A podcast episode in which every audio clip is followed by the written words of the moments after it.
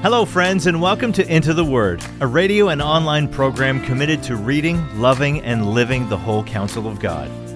Lord willing, our intention is to go verse by verse and chapter by chapter through the entire Bible. Here to continue that journey is our Bible teacher at Into the Word, Pastor Paul Carter. Your word is a lamp unto my feet. Hope you have your Bible open in front of you today to Revelation chapter 19. We are continuing to look at the sixth vision sequence in the book of Revelation.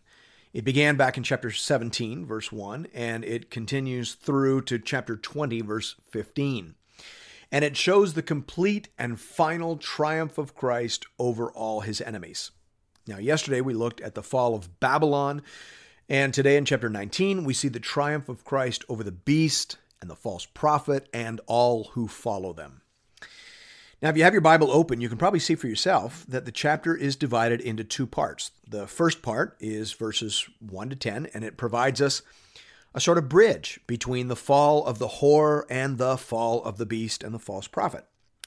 As I said yesterday, there is great rejoicing in heaven when the whore is cast down. No more will she seduce mankind away from their allegiance to Christ by means of her deceptions and luxuries. There's a party in heaven, there's a banquet, and it has been prepared for the pure and spotless bride of Christ. And so you see again the ongoing contrast between the two women. Just like there are two cities in the book of Revelation, there are two women. There's the whore and there's the bride. We've just seen the whore destroyed and despoiled. And so in contrast, immediate immediate contrast, we see the bride prepared and presented. The book of Revelation deals in contrast, and that is what we're meant to see in this first section. So let's read it now, verses 1 to 10. Hear now the word of the Lord.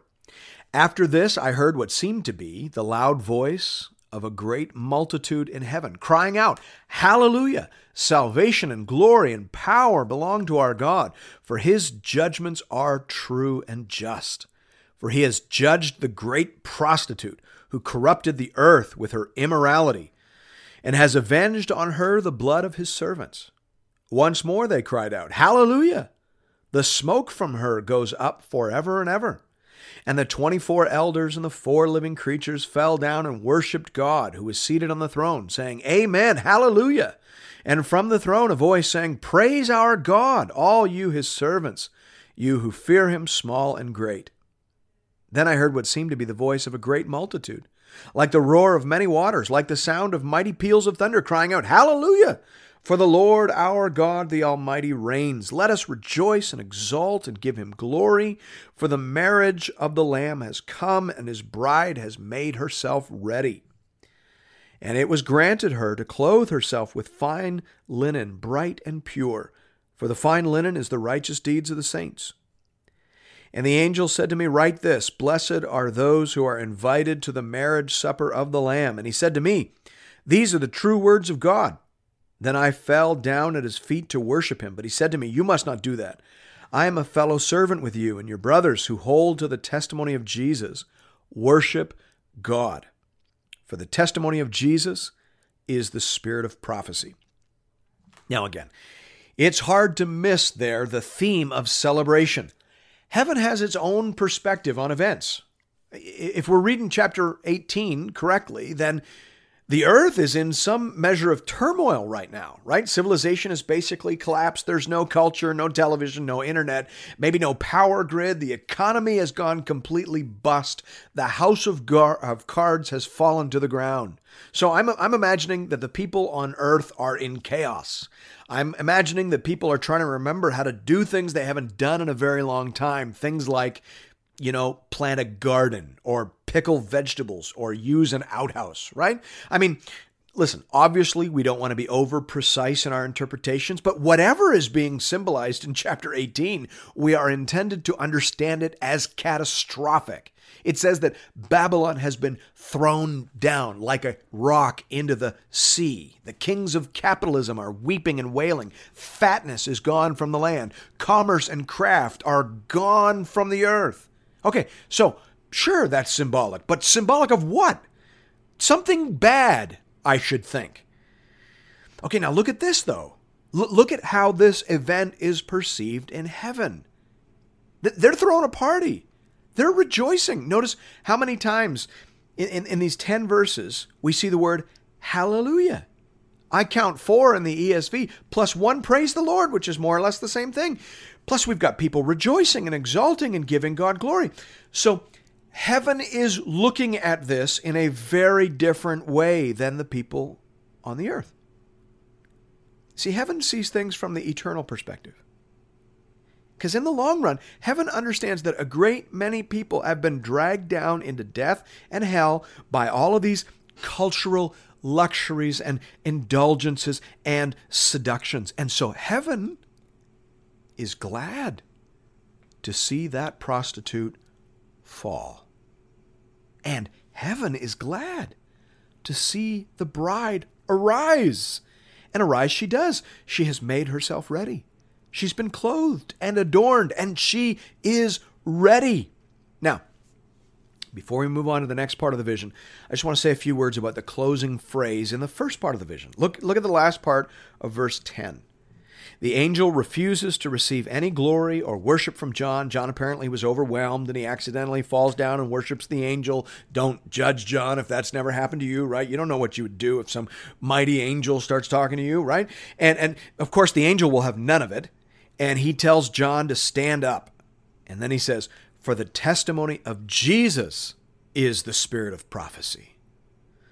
I, I like how Leon Morris puts it here. He says, the significance is that the true spirit of prophecy always manifests itself in bearing witness to Jesus.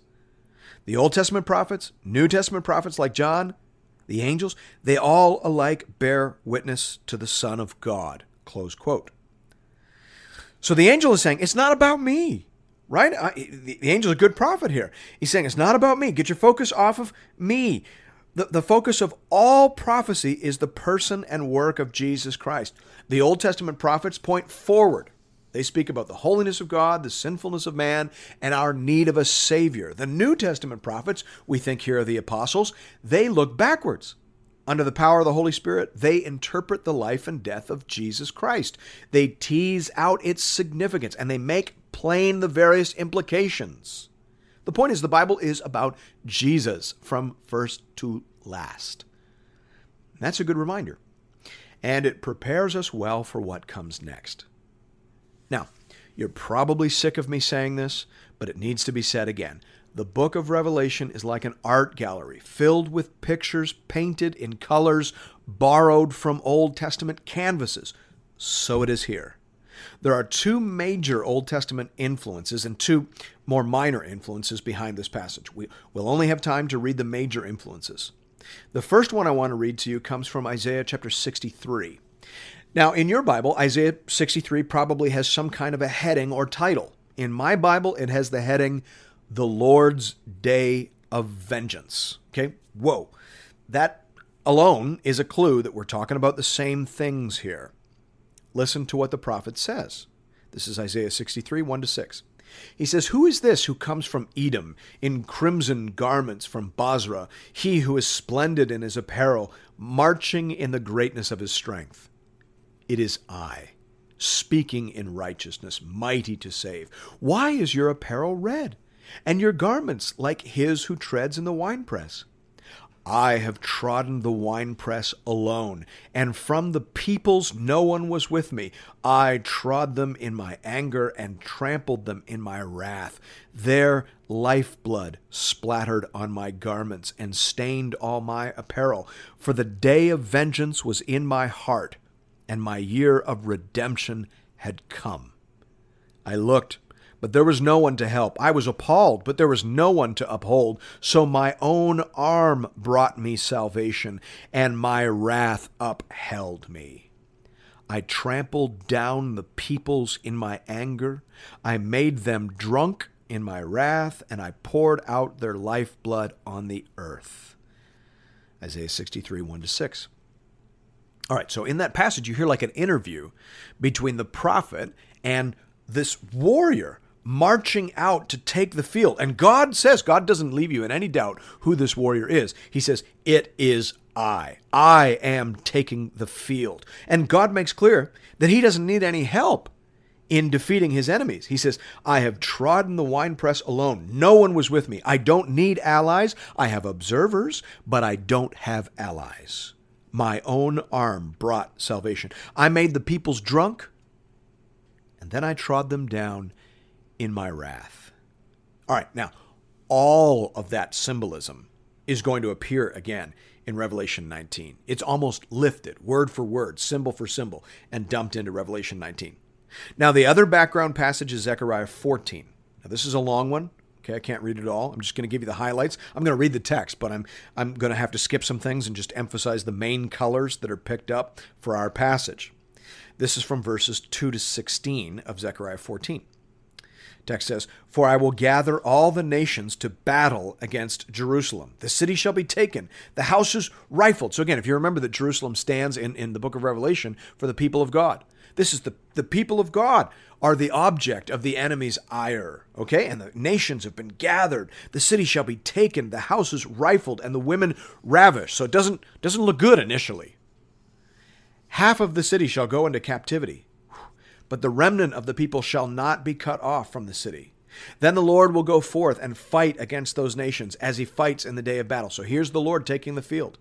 And in that day his feet will stand on the Mount of Olives, which faces Jerusalem on the east. And the Mount of Olives shall be split in two from east to west, making a very large valley. Half of the mountain shall move towards the north, half of it towards the south. Thus the Lord my God will come, and all the saints with you. And the Lord shall be king over all the earth. In that day it shall be, the Lord is one, and his name one. And this shall be the plague with which the Lord will strike all the people who fought against Jerusalem. Their flesh shall dissolve while they stand on their feet. Their eyes shall dissolve in their sockets. Their tongue shall dissolve in their mouths. It shall come to pass in that day that a great panic from the Lord will be among them.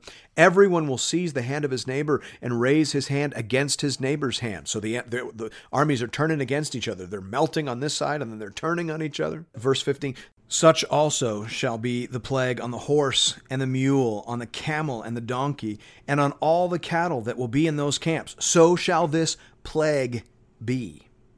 And it shall come to pass that everyone who is left of all the nations which came against Jerusalem shall go up from year to year to worship the King, the Lord of hosts, and to keep the Feast of Tabernacles. And that ends the quote from Zechariah 14 2 16. So, in this passage, we have a picture of the nations of the world gathered for battle, intent on destroying the people of God. But then the Lord takes the field.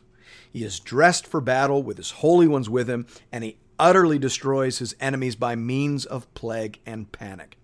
Now, the mention of the word plague and the use of this symbolism being and, and, and the fact that it's picked up and transported into Revelation 19 leads Bible scholars many of them to connect Revelation 19, 11 to 21 with the sixth bowl in chapter 16, Revelation 16, 12 to 16. Remember, in progressive parallelism, you expect the same ground to be covered over and over again, but with new detail being layered on, and that seems to be what we have here. In Revelation 16, 12 to 16, we have demonic forces gathering the nations for the battle of Armageddon. And that again looks for all the world like what we're seeing here. So bring all of that with you. Bring those background passages with you as we look at Revelation 19 11 to 21. It says, Then I saw heaven opened, and behold, a white horse. The one sitting on it is called faithful and true, and in righteousness he judges and makes war. His eyes are like a flame of fire, and on his head are many diadems, and he has a name written that no one knows but himself. He is clothed in a robe dipped in blood, and the name by which he is called is the Word of God. And the armies of heaven, arrayed in fine linen, white and pure, were following him on white horses. From his mouth comes a sharp sword with which to strike down the nations, and he will rule them with a rod of iron. He will tread the winepress of the fury of the wrath of God the Almighty. On his robe and on his thigh he has a name written King of Kings and Lord of Lords. And then I saw an angel standing in the sun And with a loud voice he called to all the birds that fly directly overhead Come, gather for the great supper of God, to eat the flesh of kings, the flesh of captains, the flesh of mighty men, the flesh of horses and their riders, the flesh of all men, both slave and free, both small and great. And I saw the beast and the kings of the earth with their armies gathered to make war against him who is sitting on the horse and against his army. And the beast was captured, and with it the false prophet, who in its presence had done the signs by which he deceived those who had received the mark of the beast, and those who worshipped its image. These two were thrown alive into the lake of fire that burns with sulfur, and the rest were slain by the sword that came from the mouth of him who was sitting on the horse, and all the birds were gorged with their flesh. Now, Having done all our homework in reading the passages that provide the color for this passage, I, I think we're ready to identify the main points of interpretation. The main point, of course, is that Jesus wins. His second coming is entirely victorious. He came the first time to offer mercy. He was entirely victorious then as well. He did what he came to do. He came as the Lamb. He came riding on a donkey offering peace. But this time, the second time, he comes riding on a white horse. And we remember that the white horse is a symbol of empire and conquest. Jesus comes to conquer and to rule. He's got angels with him, but you'll notice that they don't help right? He doesn't need any help. They come as witnesses, but only he draws the sword. You'll notice also that this is not a protracted battle. He comes and he crushes. His enemies cringe and they are cast down into hell. And this lines up with what the Apostle Paul said in 2 Thessalonians 2, verse 8. He says, And then the lawless one will be revealed whom the Lord Jesus will kill with the breath of his mouth and bring to nothing by the appearance of his coming. So the Apostle Paul does not anticipate a protracted battle, and the Apostle John doesn't see one. He sees total and immediate victory. Now we see again the contrast between what happens to the people of God and the people of the beast. The people of God up in heaven are having a feast. The people of the beast down on the earth become the feast in verse 17, right? You couldn't have a, a more stark contrast than that. The beast and the false prophet are cast into the lake of fire, and the rest of their followers were slain by the sword. This is the final and awful fate of all those who are not ready for the return of the Lord. Even still, come, Lord Jesus. Amen.